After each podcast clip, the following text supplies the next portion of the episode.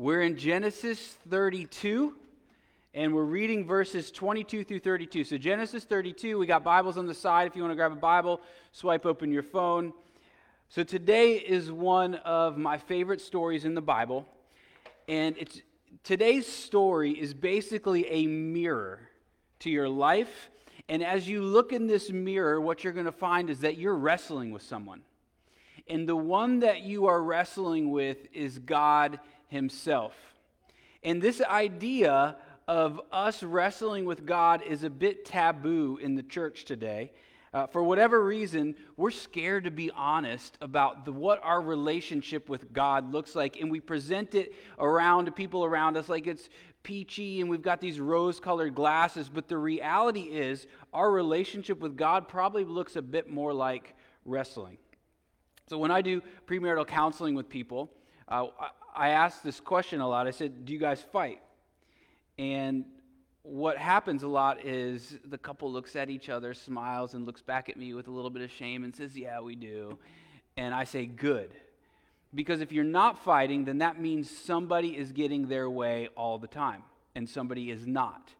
Now, when, when it comes to God, you know, he's right all the time. And so, in one sense, you shouldn't be fighting with him, but in another sense, that's just not the way that we work. Like, we want to understand why God is doing the things that we do, and we don't understand it. There, there's something about us where we have this propensity to question God, to rebel, and to want to know why in the world He is doing the things that we are doing that don't make any sense to us. And we want to know why we should submit to him. Because the Bible keeps saying it obey me, submit to me. And we say, why? In other words, we don't really trust him. And you got to be honest with yourself about that reality, or else you're not going to deal with what's going on. So God made you, and he knew that you would fight with him. Now, how do I know that? Well, because God literally names his people Israel. Do you know what Israel means? It means wrestles with God. So we have Jacob, this character today. God changes his name to Israel, which means wrestles with God. And then God says, you know what? I'm going to name my whole people this. Basically, it's basically like God isn't inviting us to fight, but he kind of is because he knows that to some degree we need to do it. So out of love, he says, bring it on. But here's what you got to know if you go to a fight with God, if you go to wrestle with God, you will walk away with a limp. But it is better to dance with a limp than to not dance at all. So let me read our verses. Genesis 32, starting at verse 22. It says, The same night, this is, this is Jacob, he's, he's leaving. And he says, The same night he arose and took his two wives, his two female servants, and his eleven children, and crossed the ford of the Jabbok. And he took them and sent them across the stream and everything else he had, and Jacob was left alone. And a man wrestled with him until the breaking of the day. When the man saw that he did not prevail against Jacob, he touched his hip socket, and Jacob's hip was put out of joint as he wrestled with him. Then he said, Let me go, for the day has broken. But Jacob said, I will not let you go until you bless me. And he said to him, What is your name? And he said, Jacob. Then he said, Your name shall no longer be J- called Jacob, but Israel, for you have striven with God and with men, and have prevailed. Then Jacob asked, Please tell me your name. But he said, Why is it that you're asking me my name? And there he blessed him. So Jacob called the name of that place Peniel meaning, For I have seen the face of God, and yet my life has been delivered. The sun rose upon him as he passed Penuel, limping because of his hip. Therefore, to this day, the people of Israel do not eat the sinew of the thigh that is on the hip socket, because he touched the socket of Jacob's hip on the sinew of the thigh. All right, so Jacob. Jacob is similar to all of us in a very important way for us to know in that God has a purpose and a destiny that is very important for you to enter into. But us, like Jacob, will be distracted from our purpose in life by trying to earn the approval and the love and the acceptance from the people around us. In other words, we get distracted from what God wants us to do because we're so desperate for the approval of others. Like we need them to approve of us before we could actually go and do what God has called us to be and to do. Now, don't try to tell me that that isn't you. You want the praise of others. You are crying for it like a little baby cries for his mother's milk. And so we're a bunch of adults with like whiny babies just wanting approval from people around us. That's the way that we are. We're just crying in our own little grown up way. Now, us and Jacob, a bunch of whiny babies needing approval from others. Now, the, here's the question what's made Jacob this way? Well, we got to understand Jacob's backstory. So, Jacob has been selected by God's grace to be the one who will bring God's people back to Eden. So, God's people expelled from Eden. Then we see Abraham. It's his job to bring people closer back to Eden. And then Isaac, and now it's supposed to get passed off to Jacob. And Jacob has this great calling, but there's only one person in his life that believes in him it's his mother and everybody else in his life is trying to steal the job from him or doesn't believe that he can do it. They either think he doesn't deserve it, they want it for themselves, and his mom, who does believe in him, basically says, Look, we can't really trust God on this, so you're going to have to take it into your own hands. You're going to have to lie, cheat, and steal your way into this birthright, into this calling that God has given you. So, so the backstory arrives like this. So Jacob is born a twin to his brother Esau and Esau is just a few minutes older. Now that means in this culture that Jacob or that Esau is supposed to be the one who takes the job of bringing God's people back into Eden. But Jacob's the one who has this calling. But culturally speaking, it should be Esau. So Isaac, the father, wanted it to be Esau. Even though God has spoken the words, the older shall serve the younger, Isaac ignored it. Because Esau was the easy choice. He's, Esau was the man's man, the guy who could get it done. He was a hunter, he was the obvious choice, and he was the leader. He was the kind of guy who could lead God's people back to where they longed to be. And Jacob's just a little mama's boy. So Isaac made sure that the whole family knew he wanted it to be Esau who would lead the family, who would take the birthright. And he made it so clear that it became very apparent to Jacob that his father loved his little bit older twin brother way more than him.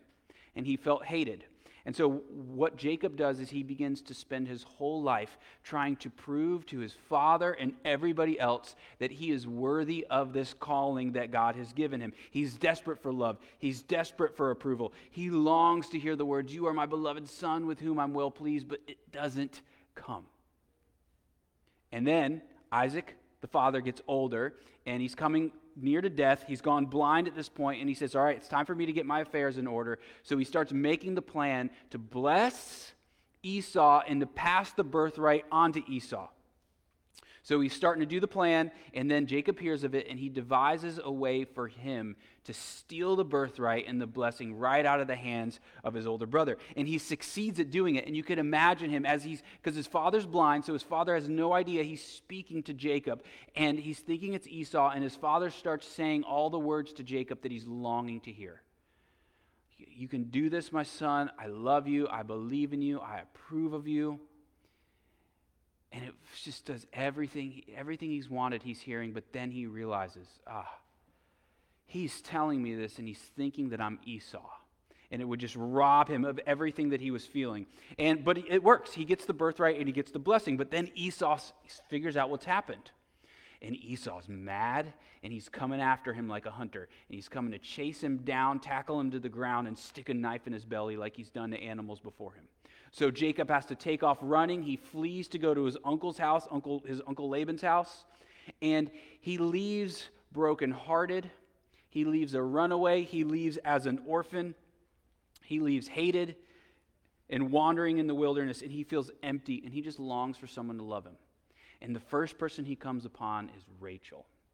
And Rachel is, says, says she's beautiful in form and appearance. Basically, she is the desire of all men and he sees her and he says to himself, Oh my gosh, if I could have Rachel, then that must mean that I am something. And all the world around me would see that I got Rachel when everybody wanted Rachel. And it would make it, it would be proof to all the world that he is worthy and he's loved and he's approved of and he could take this calling. So he starts wrestling for Rachel's love.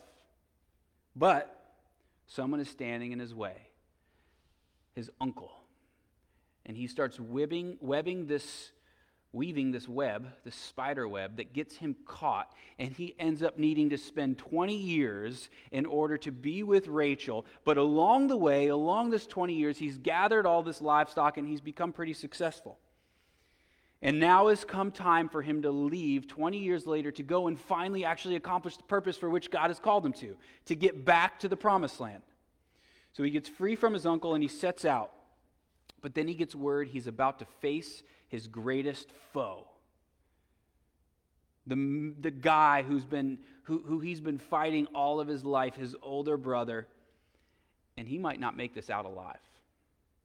But he's got to do something because he's got to get to the promised land. So he gets word that Esau is standing between him and the promised land. And so he's got to have this wrestling match if he's going to live into his destiny. Now, now remember, Jacob knows his brother. He's a man's man. He's strong. He's determined. He is violent. And he's a skilled hunter, and he could take Jacob down like a fly. So he makes this plan. Here's the plan.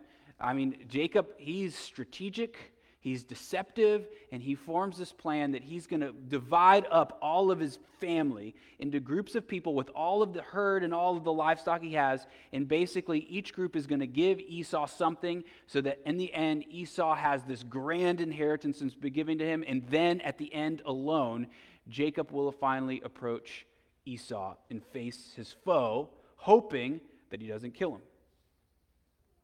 He's, but look, look, look, here's, here's what's happening he is still trying to manipulate his way into being approved of and loved and accepted, and he's falling back into all of his old habits. He's been fighting for approval all of his life.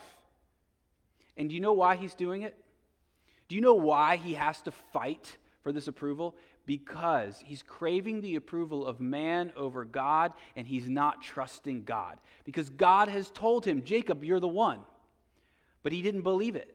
So he had to devise all of these plans of how he was going to do this. And all that it did was distract him from doing what God had actually called him to do.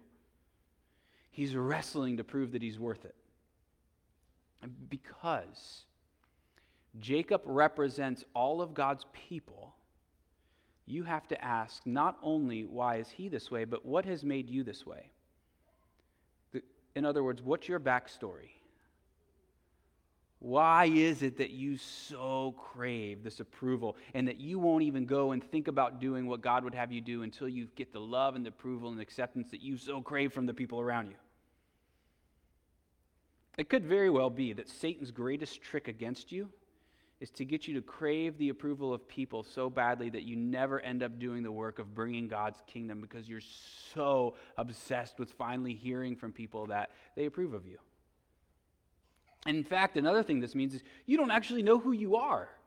Because you, like Jacob, I mean, look at what Jacob did. He pretended to be someone else in order to earn the love and acceptance of his father. And we're doing the same thing. We don't even know who we are, and we're presenting ourselves to other people so that we look to them the way that they want us to look. You're the same way. And in fact, you see this often. People don't actually show you who they really are until they've proven themselves to you on a large scale and a small scale. So you don't actually end up seeing the real you either. So, how do you get to the real you? Well, there's something that you must do to find the real you. You have to completely empty yourself of everything that you have. You have to lose yourself to find yourself, and you have to not prove yourself, but lose yourself. Give everything away and then face your greatest foe.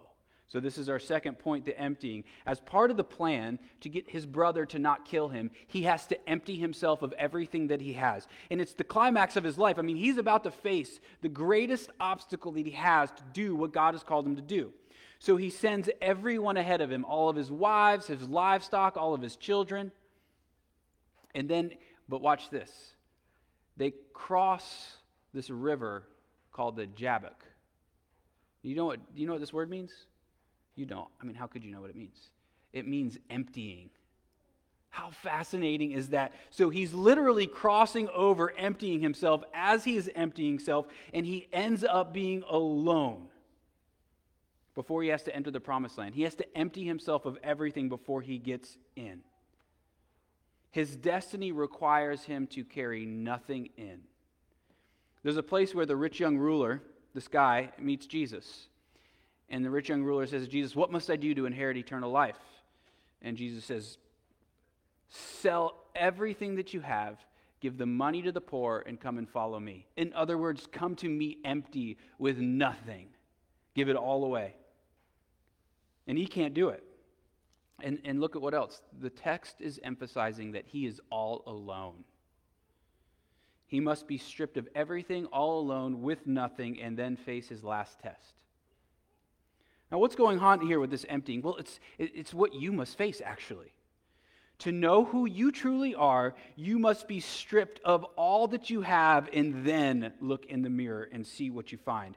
And this, I mean, this is a beautiful representation of what Christianity is. You either approach God with all the stuff that you've done and saying, God, love me, please love me, look at all I've done, or you approach Him empty handed but clinging to Christ and all that He's done, and that is where your approval comes from. But look, you have been working so hard to acquire all of this stuff in your life and all of this, uh, this image that you want people to see you in this status and this approval, and you just want to be loved. And you're trying to clothe yourself with as much stuff as you can before you go into your calling. But God wants it the opposite. God wants you to have nothing, to be emptied and then you are ready for your calling. Because what's happening at that point? You have nothing to cling to but Him, and that is all the power that you need. That's everything you need. He's enough. And so you're forced not to rely on yourself, your accomplishments, what you've done, what other people say about you, but who He is and what He says about you. Then you're ready. So, this is now Jacob's climactic scene of his life. This is the fighting. So, now he's about to face the fight. Now, I want you to imagine this. So, the sun sets and it's dark. Jacob is all alone. He's emptied of everything he has. He's potentially facing death, and he doesn't know what's going to happen next. And so, he sits alone and he starts praying. We saw this in verses earlier. And as this is the first recorded prayer of Jacob, and as he's praying and he gets up and he's ready to go, cross and before he gets across the river, this mysterious figure comes out of nowhere, tackles him to the ground, and starts wrestling him. He has no idea who he is and why he's doing it, but it's happening. So they actually wrestle all the way through the night. And as the wrestling continues, Jacob begins to form an idea of who it is that he's actually wrestling with. And by the time the night is almost over, he has realized that he is wrestling with God himself. And we know this because Jacob says it. This is God. I've seen God face to face and I've been delivered. Now, look at this. When the time came for the great climax of his life, what he ends up, the big reveal is that Jacob, you have not been wrestling your brother this whole time, but you have been wrestling God.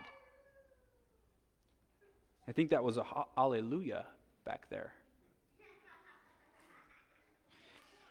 Look, Jacob's been fighting God all alone. All along, he's been fighting Jake, God. And, he, and, and here's what he's been thinking God, why are you holding out on me? You've given me this promise. I'm supposed to be the one. Why have you not yet delivered on this promise? So he takes things into his own hands.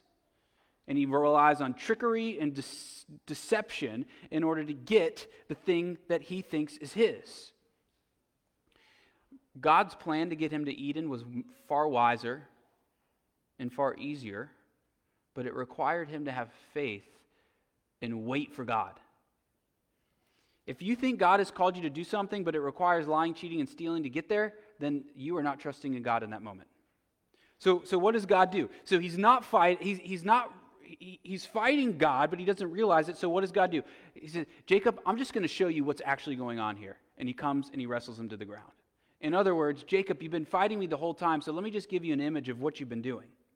Now, please notice this God's presence doesn't cause less conflict, but more. What I want to propose to you is that some of you are fighting with God and you don't even realize it. Some of you are being emptied of your circumstances so you have nothing left. And then God is going to come and meet you. And you're going to see that He's everything. Some of you are starting to fight God in a bad way. Like you want to rebel. You know He, I mean, you kind of feel like He's after you and you're just running as fast as you can to get away from Him. He's trying to teach you, like, hey, let's live this way. And you're like, no, I don't want to live that way. I want to be in control of my life. I want to be comfortable. I don't, I'm scared of what you're going to call me into doing. So I'm going to wrestle you as much as I can to get away from that. And some of you are fighting God. Listen to this. You're fighting God in a way that isn't necessarily good, but it's not necessarily bad either. It's just what is required for the stage of your life, your spiritual pilgrimage, where you are at. It's just what is required. Now, what do I mean by that? What I'm saying is, you're in a situation where you don't understand what's happening in your life. And to a degree, you still trust God, but you really are desperate to trust Him a bit more. And so you go and wrestle it out with God, trying to figure out what's happening in your life, trying to question Him so that you can understand what's going on. And you, you are desperate to wrestle with God so that you might better understand what He is doing. So my family has been going through that very thing in the, over the last two and a half years. I, I, I remember the day when we took when we took Cruz to the doctor, and the doctor was like, "I don't know what's going on, but he might have a brain tumor, so you got to take him to the ER." So we go to the ER. Turns out he doesn't have a brain tumor, but we still are, unsure exactly what's happening. But throughout all of this time, it feels like a wrestling match. Sometimes I'm wrestling and I'm trusting God. And I'm just saying, you got to be doing something here. Maybe you're stretching out our muscles, making us more flexible or making us stronger. Or other times, I'm frustrated with God, and the only way to describe it is I'm just angry. And so I'm trying to pull out my best wrestling moves to try to pin God to the ground so he'll, he'll give me what I want. And sometimes I'm just giving up and I'm just laying on the ground. I'm just like, whatever. And then other times, I feel like He's emptying me so that I can discover something new about Him. I have no idea what He's doing, but I do know that sometimes I need a good wrestling match and it helps me and reminds me of why I can actually trust Him. And then sometimes the wrestling match breaks me, but it breaks me in a way that heals me. So, this is the fourth point the breaking. Jacob wrestles with God, and he's actually doing pretty good. Like they seem to be equal, but what's happening is God is holding back his power. And then, like, all of a sudden, the heavens open up and God takes the power and he touches his hip and it goes out of joint. And then he lets the power go back and he continues to wrestle with him. But look at what happens to Jacob. He walks with a limp for the rest of his life. You need to understand that if you wrestle with God and you are blessed by him, you will walk away with a limp. But it is better to dance with a limp than to never dance at all. Now, let me explain this. No one ever changes just by hearing the Word of God. You have to hear the Word of God to be changed, but you have to hear it in such a way where you are humbled, you are desperate, and you are in need. And until you are that, you don't have the ears to hear. We need to be broken to be healed. We have to enter into the abyss, into the loneliness, into the pain, into the heartbreak, and into the death that gives us life. Now, death that gives us life. Okay, look at Jacob. He's being emptied. But he's not yet fully empty. He was alone with God but he still had his old life. And God wanted to bring about a new life. So what does he do? He had to break him to remake him, he had to prepare him for his purpose. Now, every single one of us, for whatever reason, it requires pain, heartbreak, despair, struggle And even then, we don't necessarily go to God, but that all those things will make us or break us. And it all depends on what we do. Do we go to God in the midst of it? Or, or, or, or, we, or do we not? Jacob held on to God all the more, even after he was broken. Now, uh, Grandma Gloria, she sits up here normally when we're not in a pandemic, but she's not here because we're in a pandemic. And uh, she, she told me something multiple times, actually, she's told me this. She told me about a friend of hers that said, When you're in pain, don't pray that God would heal you of that pain because that pain is forcing you to God and it's giving you the blessing of His presence. Now, okay, so she's telling me that because at that time, it was like 12 years ago, I had messed up my back really bad. I was basically stuck on the ground for three months. Every time I stood up, tons of pain. And basically, Grandma Gloria is telling me, you know what? This is good for you. And don't ask God to heal you. Just like enjoy it because you're enjoying God more now. And it was true. Now, if that sounds crazy to you, then you've never gone to God in the midst of pain. Because there's something about it when you really go to Him in the pain that in it you are blessed with His presence. And there's just something about that that gives you joy and peace no matter what your circumstances are. Now, a few months ago, we did a sermon called Spiritual Depression. And, and that talks about when you're in pain and you can't find God. That's a whole other thing. But right now, I'm talking about the when you're going to God in pain and you find God. And there's nothing like it. it look, 2 Corinthians 12:20 says, "When we are weak, we are strong." Now, what does that mean? It means that when you're weak, you have nowhere else to go but to God, and then you begin to tap into His power, His strength, His joy, His peace, and then you find all those things flooding into your life because you're not trying to find them uh, in you, but it's something that's outside of you. It's like a complete opposite of every self help book you read. Look within, look within, look within. And Christianity is like, look outside of you. It requires to be emptied, though. It requires that you rely on God completely. And the result is joy, no matter the circumstance. You discover that if you have nothing but you have God, you have everything. And you discover finally that He's enough. So you are either a Christian who dances with a limp, or you walk fine but never dance. And when you go to Him, He gives you the strength, the joy, and the peace. And in that, what you will find is you will begin to prevail in the wrestling. This is our fifth point for the prevailing. Now look at our verses. Even after God breaks him, Jacob will not let go. In fact, don't miss this, the only reason that he is holding on is because he's broken. What do I mean by that? Well, he's alive, he's breathing. He should not be able to come into the presence of God and live, yet he is. Though he's broken, he's alive, and he says, Oh my goodness, the grace of God that he would let me live in being in his presence. I'm going to I'm going to drink all of this up. I am never going to let go, ever, no matter what.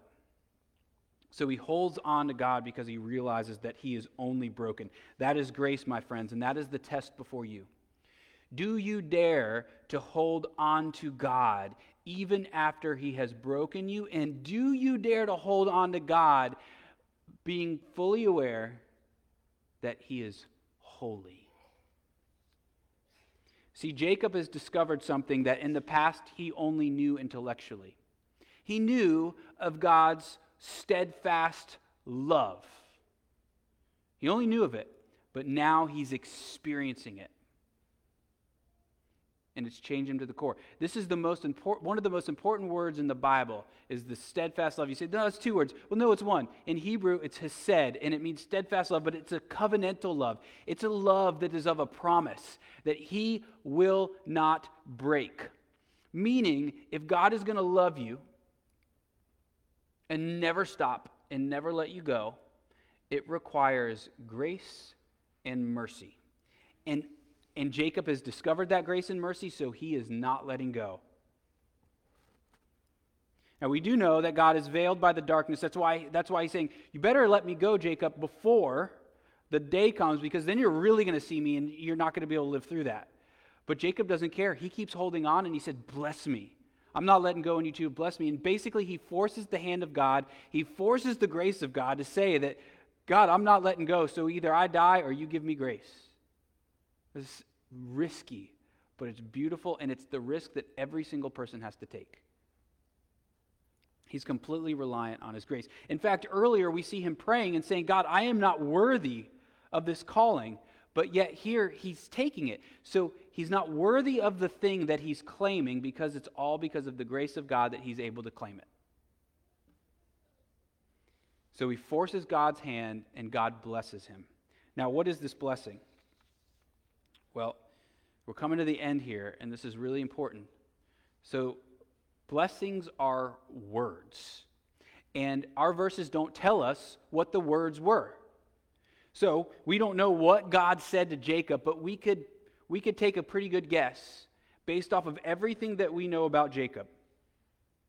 He's telling everything that he longs to hear. Each step in Jacob's life has been a step towards a person. And that step is a step of, love me, please, approve of me. Tell me I'm great. Tell me that I'm wonderful. Tell me that I'm worthy of doing the thing that I feel like is my purpose in life. But now, look at what he's doing. He's standing before God with nothing no accomplishments, no goods, no riches. He's emptied completely.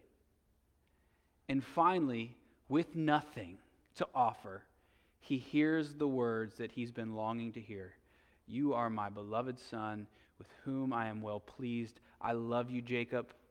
I'll never leave you or forsake you, and I am here with you always to the end of the age, and I'm not going anywhere, and I'm glad it's you. I knew it was you. I knew you were the one that would do this. And he, it's not that he did it. All that Jacob did is to realize he couldn't do it and reach for grace. And that is what enabled him to be the one who would enter in to the promised land and do what God's called him to do. And then immediately, his name becomes changed.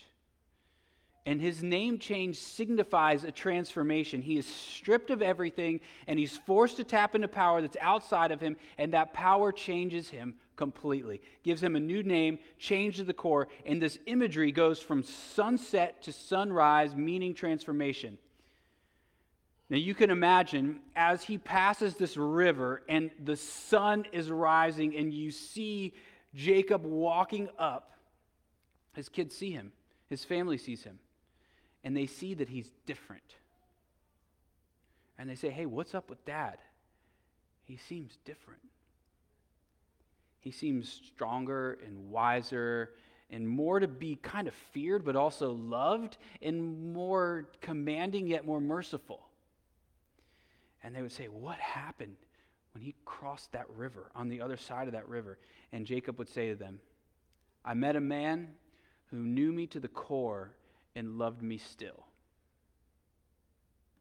He had the power to break me, and he did, but that breaking healed me and I wrestled with him, and he touched my hip and put it out of socket, and I will dance with a limp for the rest of my life. And he had the power of creation in his hands, but yet somehow I was equal to him. But then I saw the heavens opened, and the power of God came down upon him, and he touched my hip, and I got wounded. But then the power went away, he gave it up again, and he wrestled with me until daybreak. Until he would bless me, I held on to him. And his kids would say, No way, Dad. I didn't know you were that brave. And he would say, It didn't feel like bravery. It just felt like I trusted him, like I knew he would keep every single promise that he made to me. And so I took the risk and I just trusted him. And his kids would say, Should we meet him? And he said, Oh, yes, you should meet him. But just know that when you meet him, you better be ready to lose everything, but you will gain him. And then for the next few thousand years, the children of Jacob would be looking for that man that Jacob wrestled with. And one day he would come, and he did come, only he did not come to wrestle with man. He came to wrestle with sin and death and Satan himself. And like what was said all the way back in Genesis 3, he came to crush the head of the serpent, to crush the head of sin, to crush the head of death. But that wound or that crushing that he would give to sin and death would bruise his heel, and he would walk with a limp for the rest of his life. And when I say the rest of his life, I mean eternity. So when we enter into paradise, when we enter into eternal life, do you know what we find? We find Jesus, the Lamb of God, on a throne. Now, he's a lamb, and it's so important that you see that he's a lamb because the lamb was meant to be slaughtered for sin and death in the Old Testament. And what it's saying is that he is this lamb, this Passover lamb. He's the lamb that was slaughtered for sin and death, and he's still a lamb which means that he will continue to bear the scars that were given to him by saving us for all of eternity. And I'll keep proving that to you because when the resurrected Jesus in his heavenly body appears on this earth after he has died, he goes to visit Doubting Thomas. And he shows Doubting Thomas exactly what he needs to see his limp, you could say. He shows them his wounds. He shows Thomas the wounds in his hands and his side, the scars of God. Jesus walks away from the cross with an eternal limp and eternal scar. Is that imperfection? No. It's perfect, steadfast love. All right, I'm praying. God, we do ask that you would show us this steadfast love right now. That in our wrestling, that we would see that you went for the ultimate fight. You got in the ring with sin and death, and you won by losing. And so, God, we pray that you would show us now that by losing ourselves, we then gain you and then gain the real us. God, we pray that you would remind us that our story is hidden in this grand story of you coming to rescue us. And if we're going to find ourselves, are we're only found when we get swept up into the story. Otherwise, we wander the earth wondering who we are. So show us now who we are. Your people who have been rescued, we have wrestled, and we have prevailed because we held on trusting in your grace. We are Israel, God, and we have wrestled with you, and we have prevailed because we have trusted in your grace and your steadfast love. Show us it now, God, in Jesus' name. Amen.